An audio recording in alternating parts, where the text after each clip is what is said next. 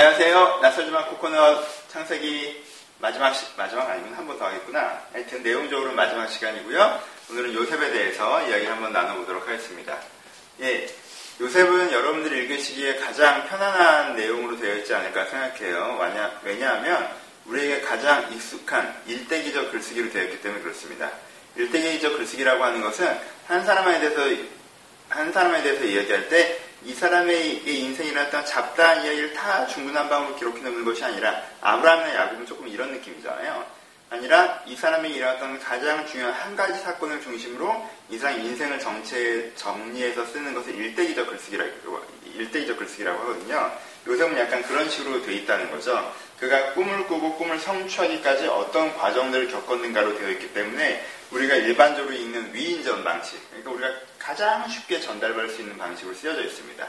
그러면 좀 편안하게 요셉 이야기를 한번 보셨으면 좋겠습니다. 사실 요셉 이야기는 그러다 보니까 특별하지가 않아요. 책에 있는 내용이 거의 제가 오는 강의랑 동일할 것 같은데 책을 꼼꼼히 읽으시고 이걸 안 들으셔도 되고요. 한번 한번 더 들어보셔도 되고요.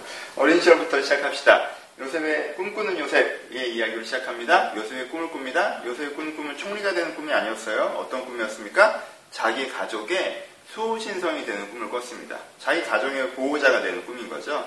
아버지와 어머니와 그리고 형제들이 다 자기에게 절하는 별의 꿈과 집단의 꿈을 통해서 이 가족이 나를 섬기는 그래서 내가 이 가족의 보호자, 지도자가 되는 꿈이 요셉이 꿨던 꿈이었습니다. 어린아이의 꿈이 뭐 그렇게 대단한 것이겠습니까? 나는 그 당시 이 꿈을 형들에게 이야기한 건 굉장히 위험한 말썽이었습니다. 왜 그렇죠? 그 집안은 상속관계가 굉장히 복잡하게 얽혀 있었던 집안이기 때문에 그래요. 부인이 4명 있었지만 그 4명 중에 어, 2명의 부인은 이제 종의, 종이었기 때문에 사실은 상속자에 들기가 좀 어려웠고요. 그러면은 레아와 라헬의 아이들이 상속의 라인에 있단 말이에요. 근데 레, 첫 번째 아들이고 레아의 아들인 루벤은 서무 비라와 통과하는 바람에 장자의 권위를 잃어버리게 됐어요. 그럼 첫째가 어차피 상속을 못 받게 되면 그 다음에 누구냐라고 할 때 둘째, 셋째로 넘어갈 것이냐, 유다, 레위 이렇게 넘어갈 것이냐, 아니면 라헬 쪽 열두 아들 중에 순서상으로 열한 번째지만 라헬의 첫 번째 아들인 요셉에게 넘어갈 것이냐에 대한 이슈가 있었단 말이에요, 사실. 그쵸? 그러니까 그냥 쭉 12명의 아들이 있는데 아, 어떻게 11번째에게 가? 라는 게 아니라 네 명의 어머니가 갈라져 있고 이쪽 계열과 이쪽 계열이 있었는데 야곱이 유일하게 사랑했던 부인은 라헬이었고 그래서 라헬의 아이였기 때문에 특별히 더 사랑했던 게 요셉이었단 말이에요. 그래서 다른 아이들은 일을 해도 요셉은 일하지 않고 키웠단 말입니다. 근데 그 아이가 뭐라고 해요? 하나님께서도 내가 이 가족의 수호자가 되는 걸 바라셔라는 어떤 예지몽 같은 걸 얘기한단 말입니다. 그쵸? 이건 굉장히 위험한 얘기를 한 거예요, 사실은. 형들 입장에서 보면. 요셉 입장에서는 순수하게 하나님께서 그걸 하신다고 하신다라고 그걸 진짜 팩트로 받아들이는 건데 하여튼 형들은 그렇게 생각했습니다. 그래서 무슨 일이 벌어집니까? 그 꿈을 꾸었고요. 그 꿈을 믿었던 것 때문에 무슨 일이 벌어지죠? 형들에게 팔려가는 종이 되는 상황이 벌어집니다. 그렇죠? 그리고 다시 한번 죄인이 되는 상황이 벌어지죠. 자기가 꾼 꿈과 어, 자기 현실이 굉장히 멀어지기 시작하는 거죠. 그렇죠? 가족의 수호신성이 되기는커녕 가족과 함께해지도 못한 상황이 되었단 말입니다. 무엇 때문에? 무엇 때문에? 그 꿈을 믿었기 때문에 그렇게 되는 부분들이 나타나고 있습니다. 그게 뭐예요? 꿈을 향한 외적 도전이라는 거죠. 그렇죠? 아, 하나님께서 나한테 이런 꿈을 주셨어. 라고 그 꿈을 믿었는데 그 꿈을 믿자마자 내 현실은 어떻게 돼요? 오히려 그 꿈과 정반대로 가는 것 같다는 거죠. 그 꿈과 전혀 상관없이 진행된 것처럼 보여지는 것이 요셉이 맞다드렸던 현재였습니다. 우리 결정이 있죠? 그건 나중에 얘기하고요. 꿈에 향한 외적 도전이 시작됩니다. 근데 요셉은 어떻게 대응합니까? 요셉의 반응이 재밌죠? 종으로 가서 무슨 일이 벌어져요? 종으로 가서. 종으로 가서 무슨 일이 벌어집니까? 보통 이렇게 해서 종이 되면요, 사람이 두 가지의 반응을 보이는 게 정상입니다. 하나는 뭐예요? 하나는 예전에 뭐 설교 시간에 많이 얘기했지만, 하나는 싸우는 겁니다. 나는 잘못 팔려왔다. 난 종이 아니다. 난 돌아가야 된다. 라고 이 내, 나는 이런 상황을 당할 사람이 아닌데 이런 상황을 당한 것 때문에 울분을 터트리면서 그렇죠? 울분을 터트리면서 빨리 나는 종이 아니다. 난내 삶으로 돌아가는데 왜 나한테 이런 일이 벌어지냐라고 하는 게 첫 번째 반응일 것 같아요. 그렇죠? 또 하나의 반응은 뭐겠어요? 그렇죠? 체념하는 거죠. 체념하는 거예요. 와, 어쩔 수 없지 뭐. 인생은 어느 정도 다 오라는 거고 다 그러고 사는 거고 상황이 그렇게 된 걸 어떡해 뭐 이런 일을 나만 당했겠어? 내가 보니까 종들인 사람들 중에 없는 사람이 없어 그럼 뭐 나도 어쩔 수 없는 거지 뭐 하고 체념하고 사는 거예요 근데 여러분 조셉에게 그런 태도가 보이나요? 아니죠 요셉은요 자기가 원하는 직장에 취업한 사람 같아요 나중에 얘기하면 내가 이 보디발의 장군의 집에 가장 높은 종이 되었다는 걸 되게 자부심을 갖고 있고요. 하나님께서 그렇게 만들어졌다는 것에 감사한 마음으로 뭐 표현하는 분들이 나옵니다. 그렇죠? 보디발의 아내와 얘기할 때 보면요. 무슨 뜻이에요? 요셉은 여기서 종 일을 되게 열심히 했습니다. 종 역할을 굉장히 열심히 했어요. 일도 많이 안 해본 이 조그만 청소년 아이가 거기서 알지 못했던 이집트 언어를 배우고 이집트 문화를 배우고 이 커다란 집이 돌아오는 업무를 배우고 또 하나님께 그 일을 잘 되게 해주셔서 이 아이가 여기서 가장 높은 종의 지위까지 오르는 일을 한다는 거예요. 되게 비상식적이지 않아요. 그렇죠? 비상식적입니다. 두 번째, 죄인이 되면 어떻게 했어요? 그렇게 내가 열심히로 성실로 했는데 무슨 일이 벌어져요? 더 억울한 일이 벌어지죠? 이때는 그래, 형들이 그랬다 손 치자. 이때 어때요? 어떤 아줌마가 자기를 유혹했는데 자기가 그 유혹에 아 나 이런 부당한 일에 타협하지 않겠어라고 악한 일을 오히려 거절했더니 세상이 악하더라도 난 선하게 사용하겠다. 저 사람이 권력자이라도 난 타협하지 않겠다. 난 세상을 두려워하지 않고 하나님을 두려워하겠다. 이렇게 자기가 의롭게 처신했는데 어떻게 됩니까? 오히려 결과가 감옥에 갇히게 되죠. 재판도 없이. 재판도 없이 감옥에 갔다는 건 뭐가 없다는 거예요. 형기가 없다는 거예요. 그러니까 평생 거기서 죽으라는 얘기예요. 그냥. 내 인생 끝난 거예요. 나 아직 젊은데 재판 없이 이 감옥에 들어왔고 내가 이 감옥에 들어왔던 걸 아무도 몰라요. 그냥 끝난 거예요, 이대로. 그럼 뭐, 보통 이러면 어떻게 돼요? 세 번째. 분노하게 되죠, 보통 사람 같은 경우는. 그렇죠? 원망하게 됩니다. 그렇죠? 원망. 하나님 어떻게 나한테 이렇게 하실 수 있냐. 내가 주의 뜻대로 살려고 하고 주의 기준대로 살려고 하는데 그래서 내가 세상이 어떠하든 난 하나님의 방법대로 하겠다고 했는데 그것 때문에 내 인생이 망하는 게 말이 되냐 도대체. 하나님 살아있는 거 맞냐? 라고 원망하는, 분노하는 원망하는 게 이제 자연스러운 반응이 됩니다. 근데 이 사람 어떡하죠? 여기 들어가서 죄수가 된 다음에도 열심히 일하죠. 그래서 간수장이 이 아이를 너무 이뻐해서요. 간수장이 거기서 일 시킬 정도로 되게 아, 좋은 이미지를 줬습니다. 열심히 일합니다. 왜 이래요, 이 사람이? 요셉은. 요셉이 우리, 이런 부분이 우리한테 불편한 부분이죠. 왜 이 사람은 이렇게 합니까? 이 사람이 이렇게 했던 이유는 뭐예요? 이 사람은 자기 꿈이 결국은 이루어질 것이라고 믿었기 때문입니다. 두 가지 표현하는데 이걸 하나님께서 약속하시기 때문에 된다는 확신이 있었어요. 그 새벽에. 하나님께서 분명히 우리 가족의 수호신성으로 나를 삼으신다고 하셨어. 그런데 그것, 그거랑 전혀 상관없는 것처럼 내 환경은 점점점 멀어져. 근데 이렇게 멀어짐에도 불구하고 어떻다? 그럼에도 불구하고 분명 이건 될 거야. 하나님 그렇게 하신다고 하셨으니까. 요셉은 이걸 어떻게 해요? 믿는다라는 거예요. 이걸 믿기 때문에 뭐가 되는 거예요? 그럼 이 과정은 어떤 과정? 이 과정은 이 과정은 이 외적 도전으로 표현된 이 과정은 어떤 과정이에요? 하나님의 꿈이 이루어지는 과정이야. 성취까지 가는 길이야. 이건 그냥 이루어지는 과정이야. 그러니까 이 과정을 내가 되게 잘 감당해야 돼. 라는 식으로 어떻게 돼? 태도가 되게 적극적으로 바뀌는 거죠. 그렇죠? 요새는 뭐예요? 이 과정 때문에 꿈이 안 이루어질 거라고 생각하지 않았어요.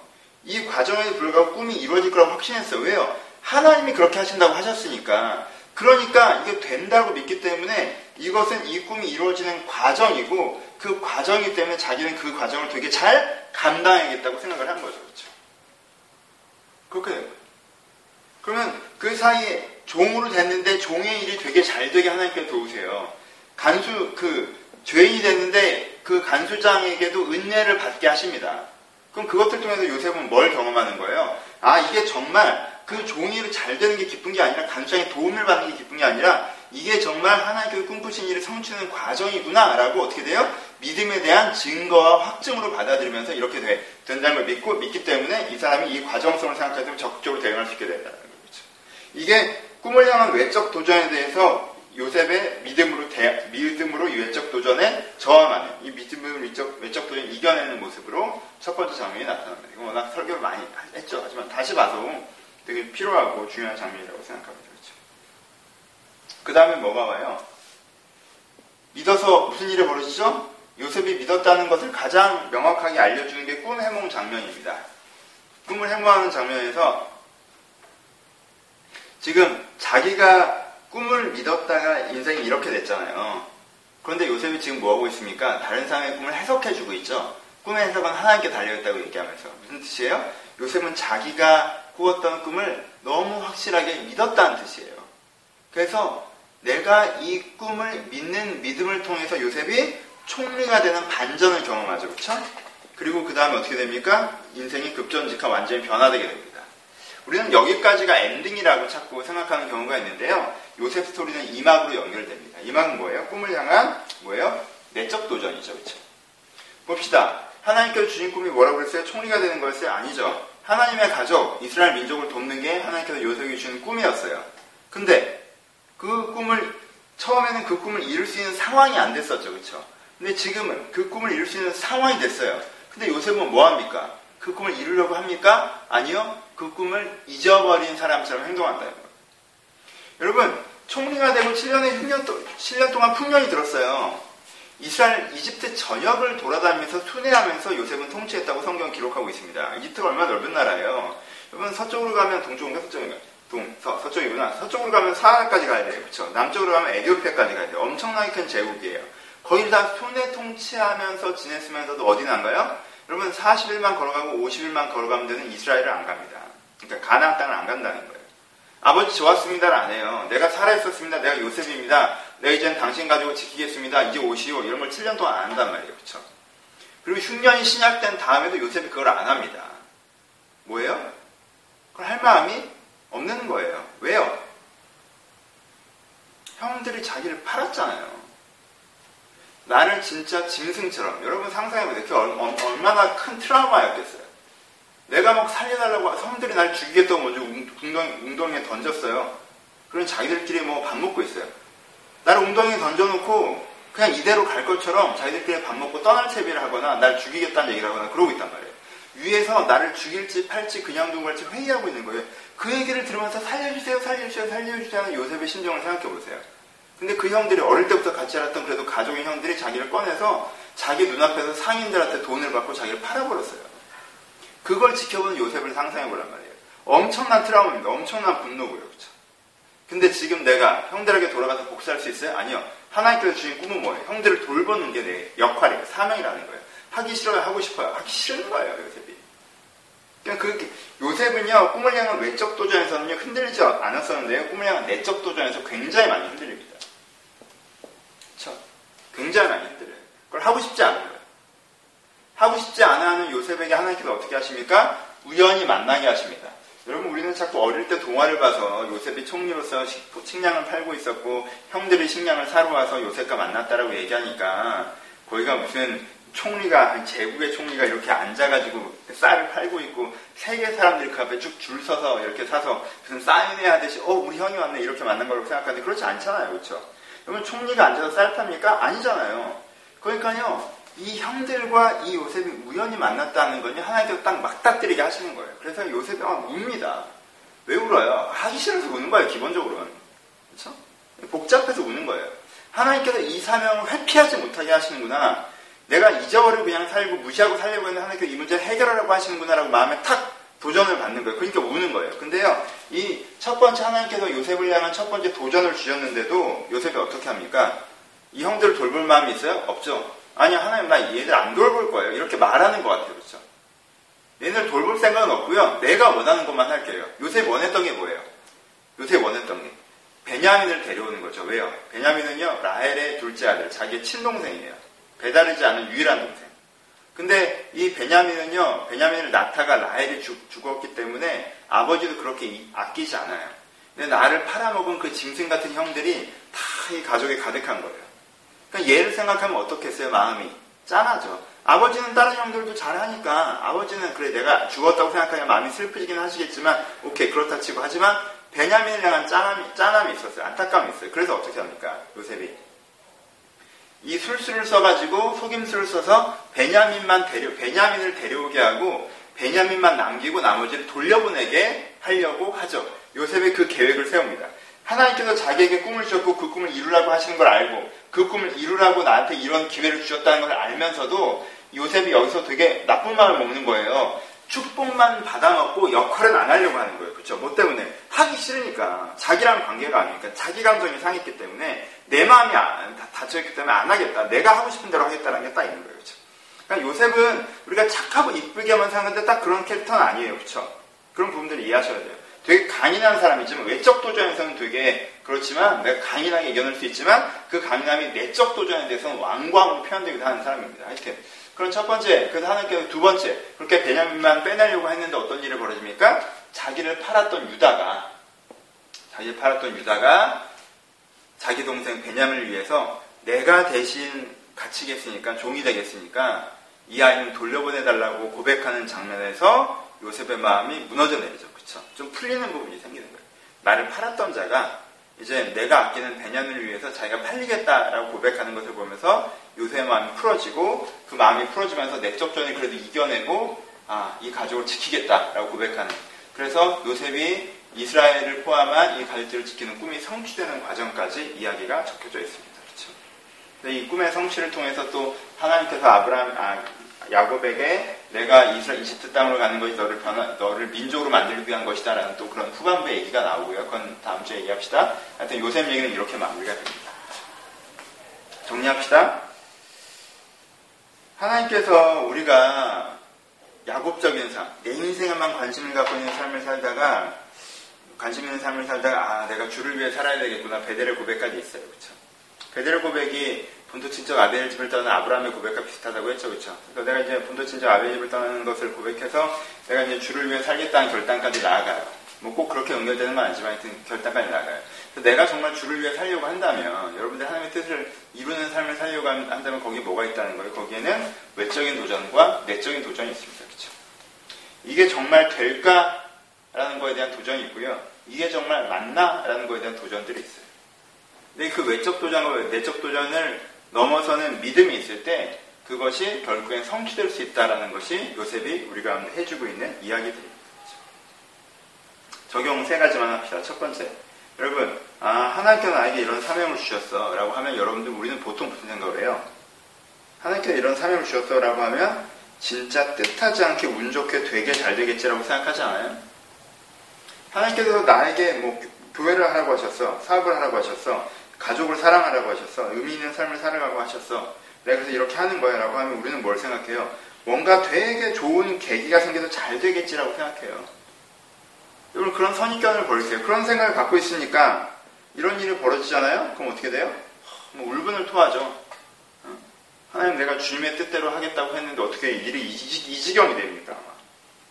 아, 안 되는구나. 체념하죠. 그렇죠? 원망하죠. 아, 하나님 아니 내가 주를 위해 뭔가 하겠다고 했는데 일이 이 지경이 되면 원망하죠. 아니 다들 가끔 우리아 그 우리아 그 가끔 그 보디발 장군의 아내가 나를 유혹할 때 세상이 여러분들 안 좋은 방식으로 유혹할 때 유혹할 때 아, 내가 그 세상적인 방법을 타협하자고 난 주의 방법을 하겠습니다라 할 때 여러분 마음에 무슨 상상이 있어요? 그럼 잘 되겠지라는 상상이 있다는 거예요. 그래서요. 그래서 감옥에 가잖아요. 잘 안 되잖아요. 그럼 원망하는 마음이 엄청나게 올라와 버려요. 우리는 외적 도전을 잘 못 이깁니다. 우리 머릿속에는요, 내가 하나님 뜻대로 하면 술술술 풀려나갈지라는 막연한 기대를 가지고 일단 주 뜻대로 해보는 거예요. 근데 그랬다가 잘 안 되잖아요? 그럼 이게 안 되는구나라는 게 되게 강하단 말이에요. 아니에요. 거기에 외적 도전이 있을 거라고 분명 얘기를 하셨어요. 내가 그 꿈을 믿기 때문에 팔려가는 일들도 벌어지고요. 내가 그 기준을 유지하기 때문에 억울하게 당하는 일도 벌어진다는 거예요. 근데 그럴 때 내가 울분을 토하고 체념하고 원망하면서 이 스탠드를 포기하는 사람이 있고요. 아니야, 결국 이게 될 거기 때문에 나는 지금 현재는 이게 되어져가는 과정이야라고 자기 정체성을 유지하는 사람들이 있다는 거예요. 그리고요, 그런 사람을 통해서 주의 의지, 주의 뜻이 이루어져 간다는 것입니다. 여러분, 하나님께서 당신을, 당신을 통해서 위대한 일을 이루실 것입니다. 하나님께서 당신에게 소명을 주셨습니다. 사명을 주셨습니다. 비전을 주셨습니다. 하나님께서 당신을 사용하실 것입니다. 그러면 여러분이 갖고 있는 두 가지 편견이 뭐냐면요. 내가 되게 세속적으로 잘 되겠지라는 생각과 또 하나, 그 일이 술술술 풀리겠지라는 생각을 가진다는 거예요. 여러분, 그 욕심의 사고를 버리세요. 그 무책임하고 욕심의 사고를 버리시란 말이에요. 그렇게 되는 게 아니에요. 하나님께서 당신 인생의 위대한 계획을 갖고 있것을 이루어 가십니다. 근데 그것은요, 여러분들이 외적 도전과 내적 도전을 견디면서 치열하게 구현해 나가는 거예요. 나는 정말 내 베스트라면서 치열하게 구현해 나가는 거고, 그러면 하나님께서 그것들을 이루어가게 하신다는 거예요. 그렇죠? 오케이? 그리고 외적 도전보다 더 어려운 게 뭐예요? 내적 도전이에요. 여기서는 어땠어요? 종에서 벗어나고 죄인에서 벗어날 거 아니에요. 그러니까 가족의 수호신성이 되고 싶었어요. 이럴 땐. 응? 근데 일이 잘 되니까 내 환경은 다 좋아졌어요. 그러니까 갑자기 뭐가 생겨요? 하고 싶지 않은 마음이 생기는 거죠. 여러분 세상에는요 하나님의 일을 이루어낼 수 있는 기회를 얻지 못한 사람들도 존재하지만 얻지 못한 사람 왜 외적 도전에서 벌써 포기하고 타협하고 체념해 버렸으니까. 근데 여기서는 믿어서 기회를 가졌는데 그 다음에 내적 도전에서 이기지 못하고 변질되는 사람들 되게 많습니다. 그렇죠? 체념하는 사람은 포기하는 사람은 변질되는 사람. 그렇죠? 변질되는 사람. 하나님의 기준과 가치에서 벗어나 버리는 거죠. 아, 내가 하나님께서 선량한 영향력을 주라고 어떤 위치를 주셨어요. 어떤 자리를 주셨어요. 어떤 기회를 주셨어요. 건강한 가정을 꾸리라고 가정을 주셨고요. 네가 세상에서 타협하지 말고 살아가려고 직장을 주셨고요. 네가 그래도 나누면서 살으라고 돈을 주셨단 말이에요. 근데 그걸 각상 얻으면 뭐만 생각해요?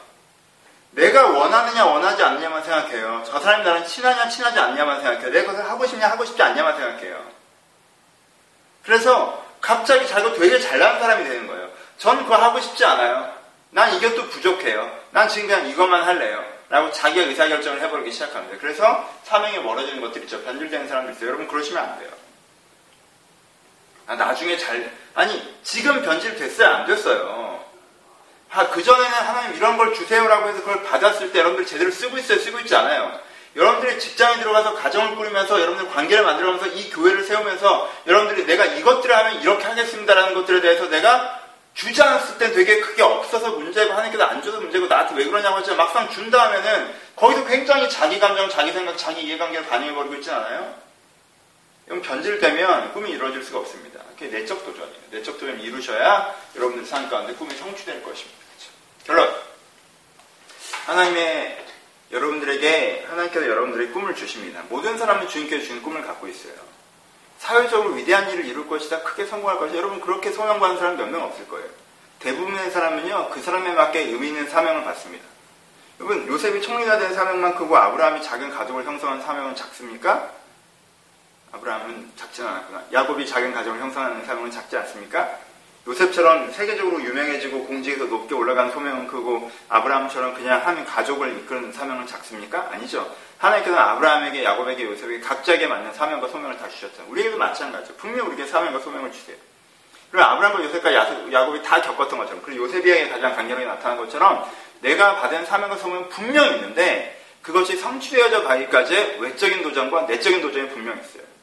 외적인 도전에서 상황으로 내가 결론을 내버리고 상황이 이러니까 아닌가 보네, 저, 저인가 보네. 상황을 자꾸 같이 판단하고 결론을 내버리지 않고 내가 내 마음으로 결론, 아, 내가 이게 하기 싫어, 하고 싶어. 내가 이 마음으로 결론을 내버리지 않고 내가 하나님께 나에게 주는 그 소명을 가지고 결론을 낼 때, 결정을 할 때, 그것 갖고 내가 같이, 내가, 내가 상황마다 선택들을 이어나갈 때, 그래서 이 모든 외적인 것과 내적인 상황들이 여기까지 가야 되는 과정이라고 받아들일 때, 여러분들에게 주신, 우리에게 주신 그 소명이 성취되어져 갈 것입니다. 오케이. 그것이 필요합니다. 오늘은 뭐 약간 설교톤인데, 여러분들 그 결단들이 있으셨으면 좋겠습니다. 하나님께서 여러분들 분명히 소명을 주셨습니다. 그걸 찾으세요. 그게 제일 먼저예요. 그걸 찾으세요. 그것을 조그만 조각이라도 그것이 내 안에 있다면 그것을 소중하게 지키십시오. 상황이 안 그래 보인다고 해서 아, 상황으로 같이 판단해서 안 되는 거는 잃어버리지 마시고. 내 감정과 내 기분 아 옛날에 젊을 때는 그런 거 하고 싶었는데 난 지금 그걸 하고 싶지 않아. 그럼 내가 불편해지잖아. 내가 싫어하는 사람들 잘 지내야 되는 거다. 그거 안 할래. 라고 내 마음에 드는 생각과 감정을 같이 판단하지 마시고.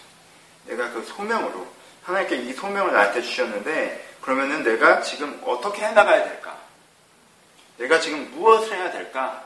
하고 이 소명으로 의사결정을 시작하실 때 여러분 삶 가운데 하나님의 놀라운 꿈이 이루어질 것입니다. 그 꿈을 함께 이루어가시기를 주님의 이름으로 오늘 설교 맞네 진짜 이건 합시다. 축원합니다. 좋은 시간이었길 바라고요. 창세기 이제부터 강의만 듣지 마시고요. 어, 창세기 펼치셔서 한번 요셉 이야기를 쭉 읽으시면서 그 구절 구절에 은혜 받으셨으면 좋겠습니다. 감사합니다.